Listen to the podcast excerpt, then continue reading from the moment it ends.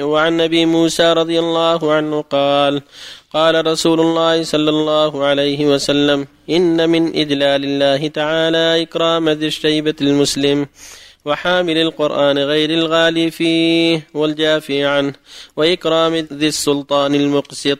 حديث حسن رواه أبو داود. وعن أبي موسى رضي الله عنه قال قال رسول الله صلى الله عليه وسلم إن من إجلال الله تعالى إكرام ذي الشيبة المسلم وحامل القرآن غير الغالي فيه والجافي عنه وإكرام ذي السلطان المقسط. حديث حسن رواه أبو داود. وعن عمرو بن شعيب عن أبيه عن جده رضي الله عنهم قال قال رسول الله صلى الله عليه وسلم ليس منا من لم يرحم صغيرنا ويعرف شرف كبيرنا. حديث صحيح رواه أبو داود والترمذي. وقال الترمذي حديث حسن صحيح. وفي رواية أبي داود حق كبيرنا. وعن ميمون بن أبي شبيب رحمه الله أن عائشة رضي الله عنها مر بها سائل فأعطته كسرة ومر بها رجل عليه ثياب وهيثة فأقعدته فأكل فقيل لها في ذلك فقالت قال رسول الله صلى الله عليه وسلم أنزلوا الناس منازلهم. رواه أبو داود. لكن قال ميمون لم يدرك عائشة. وقد ذكره مسلم في أول صحيحه تعليقا فقال وذكر عن عائشة رضي الله عنها قالت أمرنا رسول الله صلى الله عليه وسلم أن ننزل الناس منازلهم. وذكره الحاكم أبو عبد الله في كتابه معرفة علوم الحديث وقال هو حديث صحيح. بسم الله الرحمن الرحيم. الحمد لله وصلى الله وسلم على رسول الله وعلى آله وأصحابه ومن اهتدى بهداه. أما بعد، فهذه الأحاديث الثلاثة التي قبلها أنه ينبغي إكرام الشيبة المسلم وحامل القرآن وأهل العلم، وهكذا رحمة الصغير وتوقير الكبير وإكرام السلطان المقصد، كل هذا مما جاءت به الشريعة. ولهذا قال صلى الله عليه وسلم ليس منا إن من إجلال الله إكرام الشيبة المسلم وحامل القرآن غير الجافي غير الغالي فيه والجافيه، وإكرام السلطان المقسط يعني العادل. وفي اللفظ الآخر ليس منا من لم يرحم صغيرنا ويعرف حق كبيرنا. وفي حديث عائشة روي عنها رضي الله عنها وفي إسناده انقطاع، النبي عليه السلام قال أنزلوا الناس منازلهم، وأدلة الشرعية تدل على هذا المعنى حين الناس ينزلوا منازلهم. فالعالم له حقه، وشيخ القبيلة ورئيس القوم له حقه، والصغير له حقه، وحامل القرآن وطالب العلم له حقه، وكبير السن بالنسبة إلى الصغير، وهكذا انزل الناس منازلهم. فالمؤمن يعرف لكل ذي حق حقه، ولا يجفو ما يسحق وعدم الجفاء، بل ينظر في منازل الناس حتى يعطي كل حتى يعطي كل ذي حق حقه، من باب انزال الناس منازلهم. فإذا كان الصغير الفقير الذي ترده اللقمة واللقمتان أعطاه، وإذا كان من ذوي الشرف وذي الهيبة ينزل منزلته، يدعى ويكرم في البيت أو في المحل المناسب حتى يقدم له ما يحتاجه من غدائنا وعشائنا ونحو ذلك.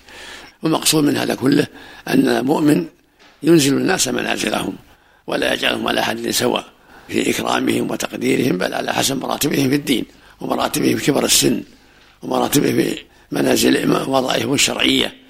فالقاضي له حقه، والعالم له حقه، والسلطان له حقه، والأمير له حقه، والشيخ كبير السن له حقه، والوالد له حقه، والأخ الكبير له حقه، والجار له حقه، وهكذا.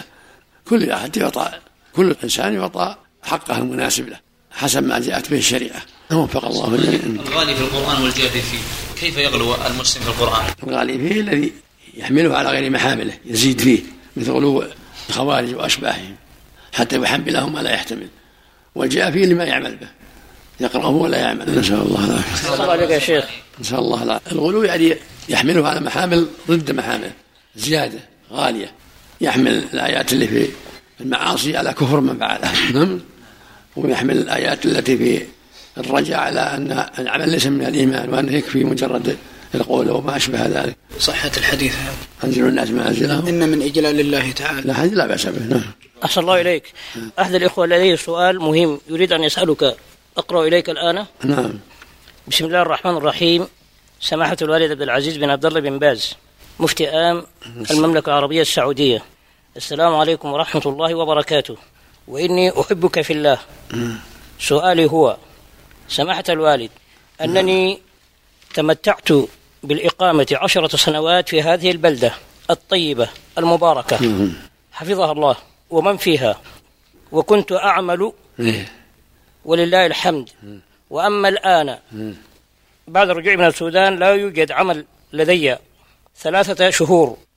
الخلاصة الخلاصة الخلاصة يقول لديه مبلغ من المال يريد أن يذهب إلى السودان يثمر هذا المبلغ، ولكن يقول والدته وإخوانه وأخواته يسرون عليه يجلس بدون عمل هنا. الآن له ثلاثة أشهر بدون عمل، وأهله بما فيهم والدته يقول يصرون عليه أن يجلس هنا بدون عمل، والآن موجود. هم ساكنون هنا؟ هم أهله؟ نعم. ساكنون في الرياض أهله؟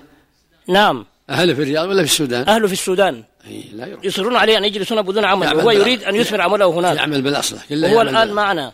كله يعمل بالأصلح. نعم. إذا كان عمله في السودان أصلح يروح للسودان. ويقول أصلح. وجد عمل الأصلح ولا يعمل هنا ما يفعل. وأما يجمع الطلع. يعمل بالأصلح. هو الآن موجود ممكن يجاوبك. يسمع الكلام. أي نعم. يعمل بالأصلح. شغله هل في إعاقة للوالدة؟ نعم. إعاقة للأم، إعاقة أم إذا ما مو بعقوق، مو إنما الطاعة في المعروف. نعم. يقول النبي صلى الله عليه وسلم إنما الطاعة في المعروف. صلى الله عليه وسلم. إذا كان جلوسه ما فيه ما هم مصلحة. نعم. ما يلزم. أحسن الله إليك. هذا الرجل صام صام في بلده. هذا في بلده متأخرين عن صيام السعودية. صاموا بعد السعودية بيوم. يقول أنا جيت هنا.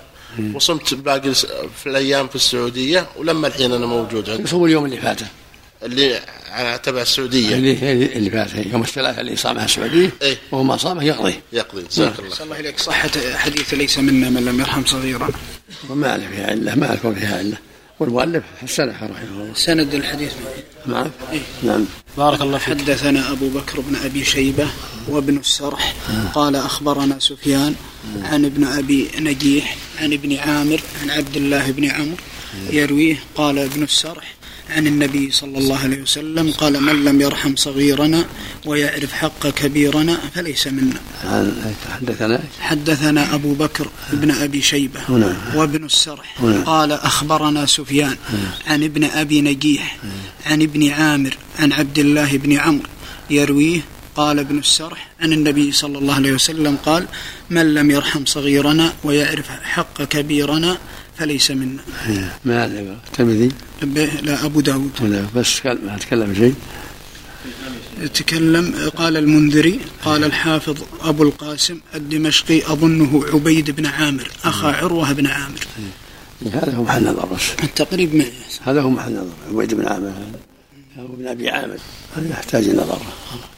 نسلم منه هو سالم. أنا سلمت الله رواه أيضا أبو داود والترمذي والإمام أحمد. حاشة.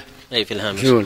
ويقول رواه أبو داود والترمذي وأحمد في المسند والسند حسن. وفي الباب يعني ابن عباس عند الإمام أحمد في المسند، وعن أنس عند الترمذي، وعن عبادة بن الصامت عند الإمام أحمد في المسند، وزاد فيه ويعرف لعالمنا وسنده حسن. هذا من هو؟ هذا الشيخ شعيب أرناوط.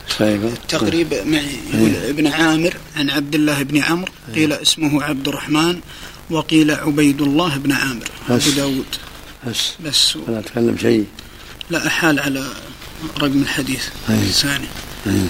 هذه الأرض هي عبيد الله بن عامر قيل عبد الرحمن بن عامر قيل عبيد الله بن عامر الأسماء. شوف هذا هو. يقول عبد الرحمن بن عامر المكي مقبول من الرابعة كذا وقع في رواية ابن داسة عنه، وصوابه عبيد الله ابن عامر. الله يرحمه. تشهد على حسن. جزاك الله عليك. زيادة كلمة الشكر في الرفع من الركوع. سبحانك الله. ما ورد لكن ما وردت. ما وردت. أقول ما في الرب لكن ما وردت. اكثر حمدك ربنا ولك الحمد. إذا كبر الإمام تكبيرة الإحرام الأفضل مبادرة بالتكبير أو الانشغال بالسواك؟ لا لا مبادرة بالتكبير. أحسن الله إذا كبر فكبروا. أنت هذا التكبير الترتيب باتصال. الله يحسن. إذا ركع فركعوا. أحسن الله. ومن ذلك والفاء للترتيب باتصالي.